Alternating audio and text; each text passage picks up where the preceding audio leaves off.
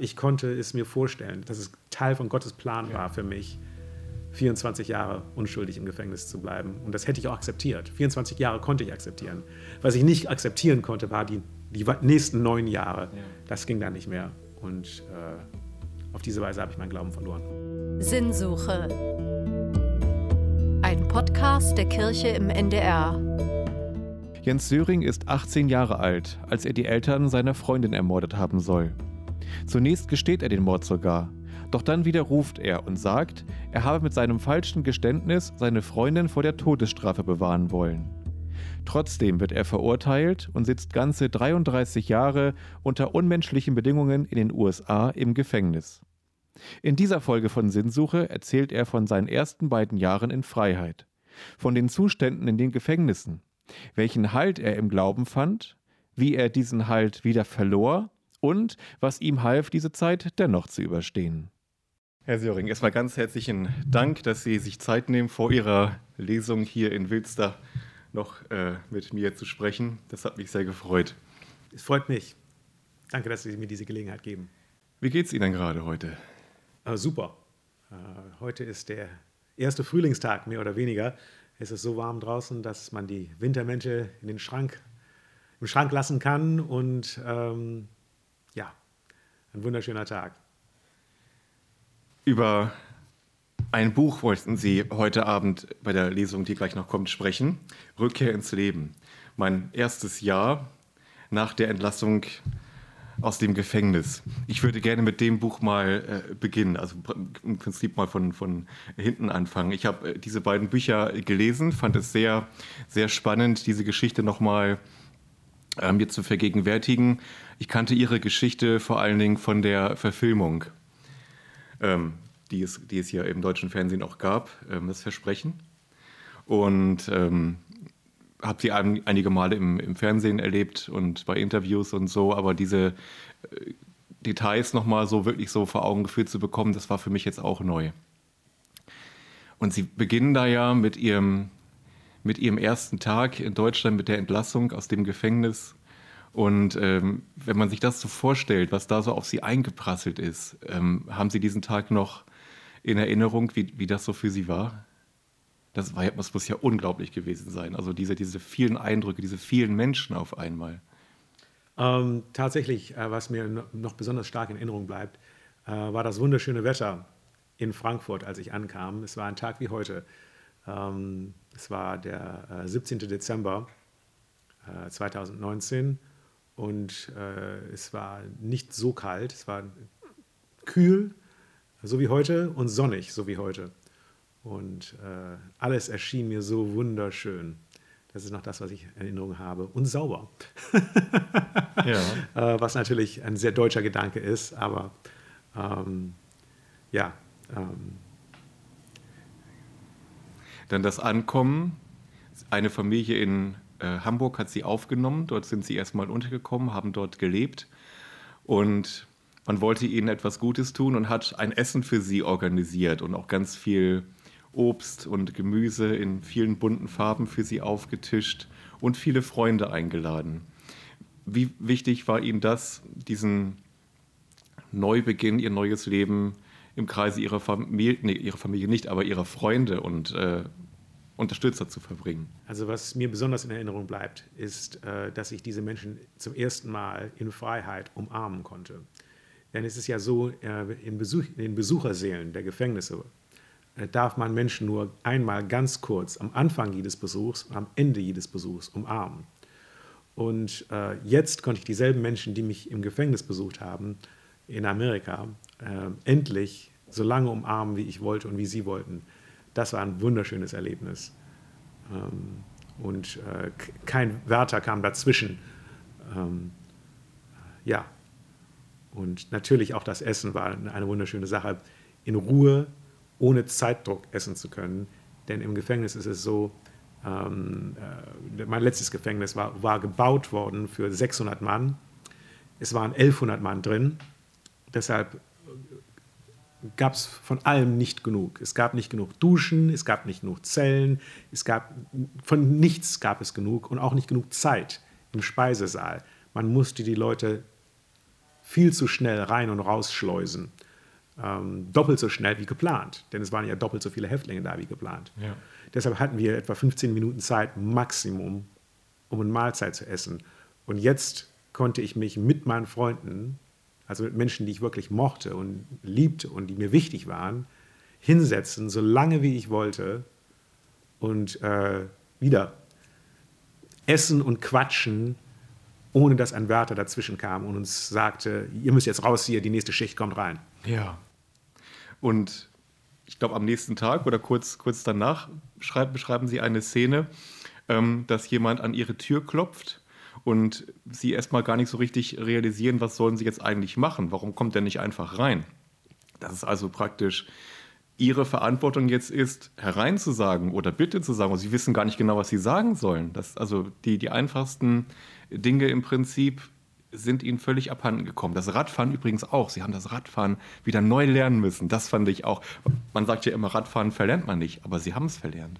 Tatsächlich. Ähm, aber ich bin jetzt gerade da mittendrin äh, dabei, ähm, äh, meinen Führerschein zu machen. Stellt sich heraus, Radfahren verlernt man, Gangschaltung verlernt man nicht. Okay. Jedenfalls ich nicht. also Autoführerschein machen Sie jetzt ja, tatsächlich? Ja, ja. toll. Äh, ich hatte mal einen vor 37 Jahren oder irgendwie sowas. Irgendwie, irgendeine so verrückte Zahl. Ich weiß jetzt auch nicht mehr genau. Ich glaube, es war 37 Jahre. Äh, 36 Jahre. Vor 36 Jahren hatte ja. ich einen Führerschein. Ähm, ich weiß jetzt auch nicht, ehrlich. Ähm, aber jetzt, der, der gilt nicht mehr. Das war einer, ein Führerschein aus Michigan. Äh, der läuft alle drei Jahre ab. Der ist also irgendwie Ende der 80er Jahre abgelaufen. Jetzt muss ich einen neuen Führerschein machen. Mhm. Und ähm, ja, ähm, das macht Spaß. Ja, das glaube ich. Alles Gute dafür. Ja, ich weiß sehr viel darüber, äh, was man mit einem Anhänger von 1,5 Tonnen machen darf und was nicht. Ja. Wem das hilft, weiß ich nicht, aber ich bin dabei, es zu lernen. Ja. Und es gibt eine App dafür. Das habe ich auch gelernt. Wie schön. Zum Thema Auto fällt mir ein, Sie schreiben, ähm, Sie mussten höllisch aufpassen, in den ersten Tagen und Wochen nicht überfahren zu werden, weil Sie einfach auch die Geschwindigkeit nicht einschätzen konnten, weil Sie den Straßenverkehr in Hamburg nicht gewohnt waren. Und ich meine, Sie beschreiben sogar einen Fall, wo einer entlassen wird nach vielen Jahren und kurze Zeit darauf überfahren genau. wird. Also ein wahnsinnig tragischer Fall einfach. Ja, ja. Ähm, das ist tatsächlich so. Ähm, ähm, ist es ja so, äh, im deutschen Strafvollzug, wenn ich das richtig verstanden habe, bekommen fast alle Straftäter irgendwann mal Freigang. Das bekommt man im amerikanischen Strafvollzug nie. Äh, bestimmt nicht in Virginia, es ist vollkommen unbekannt. Das Konzept. Äh, man sieht also gar keine Autos. Und wenn man dann rauskommt, kann man überhaupt nicht einschätzen, wie schnell so ein Auto tatsächlich dann da ist. Und ähm, das ist eben das hat in diesem einen Fall zu einem tragischen Tod geführt. Ja. Ich kann mich an den Mann noch gut erinnern. Ähm, der hieß zufällig äh, mit Nachname, äh, sein Nachname war Straße. Ja, Street, ja. ja. Sie sagen, man sieht keine Autos im, im Gefängnis, man sieht auch keine Bäume, schreiben sie. Man sieht auch keine Blumen. Genau. Man sieht im Prinzip auch keine Sterne, weil nachts äh, der Gefängnishof so hell beleuchtet ist, dass man keine Sterne sehen kann. Genau. Also wirklich unvorstellbare Zustände. Also ich habe mich wirklich manchmal gefragt, von, von das, oder von welchem Land schreiben sie da, oder beziehungsweise, dass das in, in äh, ja, God's Own Country passieren soll, vorkommen soll, dass das normal sein soll. Das konnte ich mir nicht vorstellen. Ähm, ja, das ist. Ähm da gibt es eine lange Geschichte dazu, die ich kurz heute Abend in dem Vortrag ansprechen werde, ähm, die teilweise auch mit den religiösen Ursprüngen der Vereinigten Staaten zu tun haben. Ähm, äh, der gesamte Strafvollzug ähm, in den Vereinigten Staaten ist auf das Konzept des Strafens ausgerichtet. Ähm, und das ist eben ganz anders als in Deutschland, wo der Ziel des Strafvollzugs die Resozialisierung der, der Häftlinge ja. ist das Konzept ist mehr oder weniger vollkommen verschwunden. Es gab es zeitweilig mal in den 60er und 60er und 70er Jahren in den Vereinigten Staaten. Das war eine vorübergehende Phase und die ist jetzt total verschwunden. Ähm, es gibt so gut wie gar keine Ausbildungsmöglichkeiten im, im Strafvollzug. Äh, man kann so einen Hauptschulabschluss machen, aber mehr nicht. Äh, es nennt sich GED. Ähm, es gibt keine psychologische Betreuung. Ähm, es gibt auch keinen, in Deutschland werden ja sehr viele Straftäter in, in die Psychiatrie geschickt, gar nicht ins Gefängnis. Das ist auch unbekannt in den Vereinigten Staaten. Äh, selbst schwer geisteskranke Menschen werden in den normalen Strafvollzug geschickt. Ähm, mindestens 25 und bis, das kommt auf die äh, äh, Definition an, zwischen 25 und 50 Prozent amerikanischer Häftlinge leiden an einer diagnostizierbaren Geisteskrankheit. Ja. Und es wird nichts über, unternommen, denn das sind Übeltäter und sie müssen bestraft werden. Punkt. Da gibt es nichts mehr zu sagen. Deshalb kriegen wir, kriegt man auch keine Bäume zu sehen und keine Blumen und keine Natur und eben nichts. Nichts. Und wozu das führen kann, beschreiben Sie in diesem Buch, nicht schuldig. Die Gefängnisinsassen ähm, ja, drehen im Gefängnis durch. Und ich habe es bewundert, ähm, wie sie es geschafft haben, nicht aufzugeben, nicht durchzudrehen, sondern sich immer noch irgendwo her wieder Hoffnung herzuholen. Ähm, das kann man wahrscheinlich so in zwei, drei Sätzen nicht sagen, aber wie haben Sie das geschafft? Sie beschreiben, Sie waren länger im Gefängnis als Nelson Mandela. Länger als die Berliner Mauer gestanden hat. Ja, das stimmt. Insgesamt 33 Jahre. Und Sie haben immer wieder versucht, ähm, vorzeitige Haftentlassung zu bekommen. Ich glaube, Ihr 15. Antrag war erfolgreich? Nein, ich, ich, tatsächlich habe ich 14 Anträge gestellt. Ja. Und dann habe ich keinen weiteren erstellt. Ja. Und dann wurde ich entlassen auf Anordnung des Gouverneurs. Das, das war, ich, ich, ich, wäre dran gewesen, wenn ich einen Antrag gestellt hätte. Habe ich gar nicht. Okay. Aber das, beim 15. Mal hat es geklappt, als ich gar nichts gemacht habe. Das hat der Gouverneur angeordnet. Ja. Also im Prinzip vielleicht ist die Frage ganz einfach, aber auch total schwer. Wie schafft man das im, im äh, Gefängnis überhaupt, ein Mensch zu bleiben und die, die, Hoffnung nicht zu verlieren? Die meisten haben ja keine Hoffnung. Sie also, hatten immer noch eine Hoffnung, dass sie vielleicht doch irgend oder nicht? Hoffnung ist ein schwieriges und gefährliches ja, Konzept. Ja. Man muss gerade mal eben genug Hoffnung haben, um weiterzumachen, aber nicht zu viel, denn Hoffnung wird fast immer enttäuscht und dann zerstört es einen selber. Also muss man sehr vorsichtig sein mit der Dosierung der Hoffnung. Nur ja, nicht zu viel hoffen. Äh, es ist tatsächlich so, ähm, die Frage, die Sie jetzt berühren, wie habe ich das überlebt? Ähm, äh, ich bin heute Abend hier in Wilster. Ich werde heute Abend ausnahmsweise mal nicht über dieses Thema sprechen, aber normalerweise äh, spreche ich äh, Sammelbegriff Resilienz. Wie wird man mit schwierigen Lebenslagen fertig? Wie hält man durch? Wie kämpft man weiter, auch wenn man keine Hoffnung hat? Ja? Ähm, das mache ich heutzutage. Ich, ich, ich, schreibe auch noch, aber hauptberuflich äh, sehe ich mich jetzt als Speaker. Ich, jetzt, äh, ich, ich, hoffe, ich kann anderen Menschen etwas weiterreichen aus meinen eigenen Erlebnissen. Ähm, jetzt hier in diesem Interview, das ist ja relativ kurz, kann ich also nur ganz kurz ein paar Konzepte ansprechen. Ähm, äh, ein sehr wichtiges Konzept ist, äh, dass man das vermeintliche Schicksal nicht akzeptieren darf. Mhm. Selbstverständlich muss man die Situation an sich akzeptieren. Ich war im Gefängnis, das musste ich akzeptieren. Ich musste nicht die Schlussfolgerung daraus akzeptieren, dass ich nie rauskommen würde. Mhm. Und das ist ganz, ganz wichtig. Äh, es gibt einen französischen Dramaturgen aus dem 18. Jahrhundert, der heißt Nicolas Chamfort. Und der hat gesagt, die Fähigkeit, das Wort Nein zu sagen, ist der erste Schritt in die Freiheit. Mhm. Das ist für mich eine Art Schlüsselsatz. Ähm, also Nein zu seinem Schicksal. Nein zum Schicksal zu mhm. sagen. Ähm, ein anderer Schlüsselsatz, der mich tatsächlich sehr beschäftigt hat im Gefängnis, kommt von dem großen, leider unbekannten ähm, österreichischen Philosophen Arnold Schwarzenegger, der in seinem Meisterwerk Terminator diesen wunderbaren Satz sprach, There is no fate but what we make. Es gibt kein Schicksal außer jenem, das wir selber schaffen. Mhm. Und das stimmt. Die Umstände kann man nicht bestimmen, aber man kann bestimmen, wie man damit fertig wird. Es gibt kein Schicksal. Es gibt überhaupt gar kein Schicksal. Man schafft es sich selber. Und dann komme ich eben zum zweiten, sagen wir mal, Resilienztipp ja. meines Resilienzvortrages. Ja? Man muss ein Ziel haben, für das es sich lohnt zu kämpfen. Für mich war es das Doppelziel Freiheit und Gerechtigkeit. Wenn man so etwas hat, ja, dann das gibt einem die Kraft. die allermeisten meiner Mithäftlinge waren schuldig. Die hatten nicht so viel, sie kämpfen konnten. Das war schrecklich für sie. Sie konnten nur ihre Strafe ertragen. Ja. Ich hatte das große Glück, unschuldig zu sein. Ich hatte etwas, wofür ich kämpfen konnte. Ähm, das hat mich gestärkt. Gleichzeitig muss man aber auch einsehen, manchmal ist dieses positive Ziel so weit in die Entfernung gerückt, dass man es nicht mehr sehen kann. Das geht zum Thema Hoffnung, was Sie ja. gerade angesprochen haben. Ja. Wenn die Hoffnung außer Sicht ist, muss man trotzdem weiterkämpfen. Dann kämpft man nicht für etwas, dann muss man gegen etwas kämpfen. Mhm. Zurück zu Nicolas Chamfort, man muss auch mal Nein sagen. Man muss auch ein bisschen Wut im Bauch haben. Wenn das helle Ziel, das gute Ziel außer Sicht ist, dann muss man trotzdem weiterkämpfen, indem man gegen etwas kämpft. Mhm. Dieses dunkle Ziel. Ähm, ich hätte es nie geschafft, aus dem Gefängnis rauszukommen, ohne meine Freunde und meine Unterstützer. Und auch zum Beispiel diese fünf Polizisten, diese fünf amerikanischen Polizisten, die mich unterstützt haben und schließlich dazu beigetragen haben, dass ich entlassen wurde.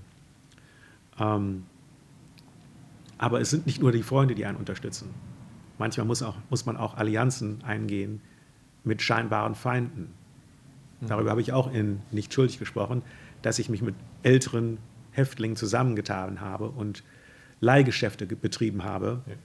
Das habe ich nicht getan des Geldes wegen, das habe ich getan, weil ich dadurch Schutz gewann, ja. durch diese Allianz. Ich habe mich zusammengetan mit stärkeren Häftlingen, das haben die anderen Gefangenen gesehen und haben gesagt, gesehen, gedacht, den lassen wir mal besser in Frieden, denn der arbeitet zusammen mit diesen beiden schweren Jungs und mit denen wollen wir wirklich keinen Ärger haben. Ja. Ähm, Sie schreiben. Noch etwas, ja, äh, das ist ein Thema, äh, das ist ja einer der klassischen Resilienztipps, soziale Netzwerke. Ist es aber auch wichtig, manchmal Beziehungen zu beenden, wenn sie einem schaden. Und das ist besonders schwer, wenn man selber in einer schwierigen Lage ist. Dann klammert sich man sich an jede Beziehung, die man hat. Man will bloß nichts loslassen, denn das erscheint einem dann als eine große Gefahr. Manchmal ist es aber noch eine viel größere Gefahr, bestimmte Beziehungen nicht loszulassen, mhm. die einen nur noch weiter runterziehen und kaputt machen. Ja, davon handelt mein Resilienzvortrag. Ja. da, davon handelt vielleicht auch mein nächstes Buch. Mal sehen. Ähm, ich arbeite an verschiedenen Büchern gerade. Ein anderes befasst sich mit dem Konzept der Wahrheit. Aber mal sehen. Toxische Beziehungen sind ja gerade auch ein Thema unserer Zeit einfach. Nee, es ist ja nicht nur so eine Art Beziehung, toxische Beziehungen natürlich auch, ja. aber ich, ich, ich meine, es gibt viele Art, Arten von Beziehungen, äh, Freundschaften, auch geschäftliche Beziehungen, ja. die vielleicht, wenn man in einer schwierigen Lage ist, die, man, die auch beendet werden müssen. Ja. Denn nicht jeder, der behauptet, dein Freund zu sein, ist auch wirklich dein Freund. Ja. Eine Beziehung, die angefangen hat und die dann ein Ende gefunden hat, die Sie auch in Nicht schuldig beschreiben ist auch ihre Beziehung zu Gott und zum Glauben. Das hat mich auch beeindruckt. Also ihre Unterstützer waren unter anderem eben auch äh, Pastoren, Religionslehrerinnen und äh, sie haben dann gesagt, okay, die sind intellektuell auf der Höhe der Zeit. Ich habe den Glauben früher als ein bisschen zurückgeblieben, hinterwäldlerisch abgetan. Das ist nicht der Fall. Sie haben sich intensiv ins Bibelstudium begeben, äh, mehrere hundert oder tausend Seiten Bibelkommentar gelesen und haben auch ein Buch zum Thema geschrieben, zum Thema Gebet, sich zurückziehen. Exerzitien haben sie gemacht. Ja, ich habe ich hab neuneinhalb Jahre lang habe ich äh, Centering Prayer gemacht. Centering Prayer, ja. Äh, was, also das Gebet der Sammlung äh, in Richtung Kontemplation. Mein erstes Buch handelte von äh, äh, der Meditation, also genau genommen das Gebet, dem Gebet der Sammlung, mhm. in einem christlichen Kontext, aber das ist ja eigentlich das Gleiche die Technik, die ist ja die gleiche in jeder Religion. Das Gerüst ist anders. Ich habe das von einem christlichen Gesichtspunkt aus gemacht und habe mich auch mit den Schriften von Johannes von Kreuz und Teresa von Avila und so weiter beschäftigt. Ähm, das hat mir sehr viel gegeben, neuneinhalb Jahre lang. Und ähm, ich habe auch ein Buch äh, geschrieben, das nennt sich äh, auf amerikanisch The Convict Christ. Das hat eine Literatur, einen sehr kleinen Literaturpreis gewonnen. Mhm. In Deutschland wurde es veröffentlicht unter dem Namen Richtet nicht, damit ihr nicht gerichtet werdet. Ähm, ja, ähm, aber nach 24 Jahren Haft war das, glaube ich, äh, habe ich meinen Glauben verloren. Von, von einen Tag auf anderen, über Nacht quasi. Es war- es Sie war- beschreiben, ja. Sie wachen morgens auf und Es war, ja, ja. ja. Das war ein, ein erschreckendes Erlebnis und äh, nicht gewollt, aber so ist es geschehen. Und ähm, ja, so ist es geschehen. ja. Ähm, das hat glücklicherweise äh, meine religiösen Freunde äh, ähm, äh, haben mich deshalb nicht fallen gelassen. Das, das rechne ich ihnen sehr hoch an. Ähm, aber ich, ich konnte sie auch nicht belügen, ich musste ihnen das sagen. Ja. Ja. Und erinnern Sie sich noch, was Ihnen dann geholfen hat, nachdem Sie in so ein Loch gefallen sind, da auch wieder rauszukommen? Das stelle ich mir doch irgendwie als, ja, als äh, Stütze vor im Gefängnis. Sie sagen auch, viele schließen sich da einer religiösen Gemeinschaft an. Es muss nicht unbedingt das Christentum sein oder es Genau. kann eine, eine Splittergruppe sein, die in Amerika stark ist. Es kann auch der Islam sein. Genau. Und das gibt den Häftlingen dort eben auch Kraft. Und wenn einem aber eben das ausgerechnet abhanden kommt, muss das, ist das nicht besonders schrecklich? Ja, ist es. Ähm, ähm, es, es war es auch für mich. Es war es auch für mich. Äh, diese Phase dann, ich hatte eine Phase im Sommer 2009, das waren, ich, da waren drei Monate, wo ich einfach gar nicht mehr weiter wusste. Und ähm, das war eine, der, der Tiefpunkt meiner, meines Kampfes. Da konnte ich eigentlich gar nicht mehr kämpfen. Aber ähm, da gab es eben auch einen Wendepunkt. Und ähm, ähm, ja, ich, ich, ich hatte das große, große Glück zu dem Zeitpunkt, ähm, Menschen zu haben außerhalb des Gefängnisses, äh, die mich nicht losgelassen haben und die mich dazu gebracht haben, ähm, weiterzukämpfen. Und ohne die hätte ich es nie geschafft. Ja. Nie. Dazu gehört die gerade eben von Ihnen erwähnte äh, Religionslehrerin in, in, aus der Eifel, aber auch äh, ein amerikanischer Unterstützer, äh, den Diakon, ähm, äh, äh, aber auch natürlich Menschen, die nicht religiös sind. Ja. Ähm, äh, aber, aber darum geht es ja jetzt heute äh, in Ihrem Interview auch Genau. ein bisschen. Die Frage des Glaubens. Ähm, ich war bereit zu glauben, dass Gott es sich wünschte, dass ich als unschuldiger Mensch ins Gefängnis komme und dass ich da etwas tun kann ähm, als Teil seines Plans. Und das konnte ich akzeptieren, dass Gott sich das so vorstellen könnte für mich für 24 Jahre. Das Problem ist, man hielt mich nicht für 24 Jahre im Gefängnis, man hielt mich dann für 25, 26, 27, 28, 29, 30, 31, 32 und 33 Jahre im Gefängnis. Ähm,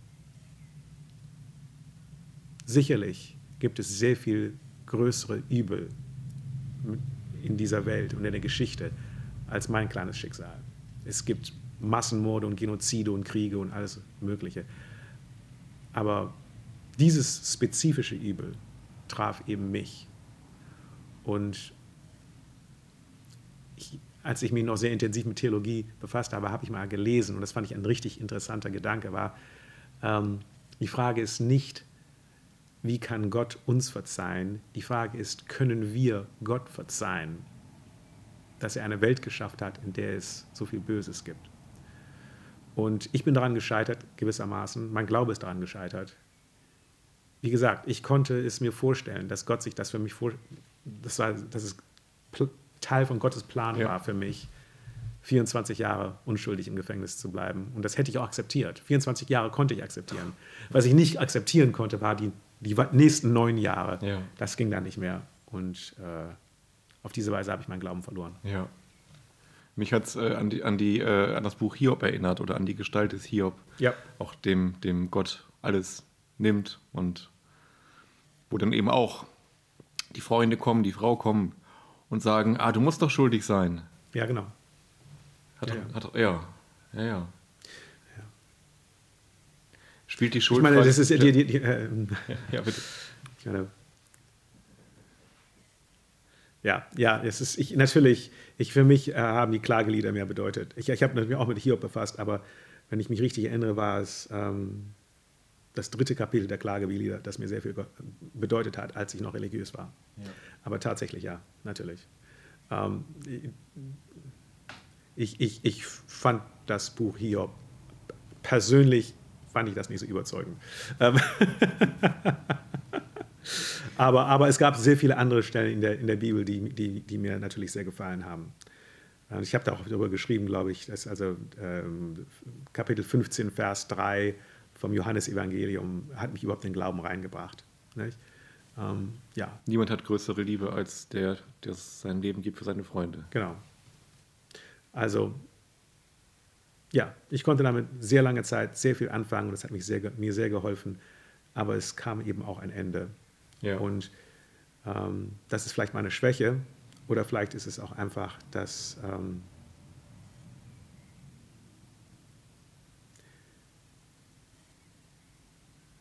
es sehr böse Menschen gibt in dieser Welt. Mhm. Und ähm, einige dieser bösen Menschen haben mir wirklich üble Sachen zugefügt. Und ja, so ist das.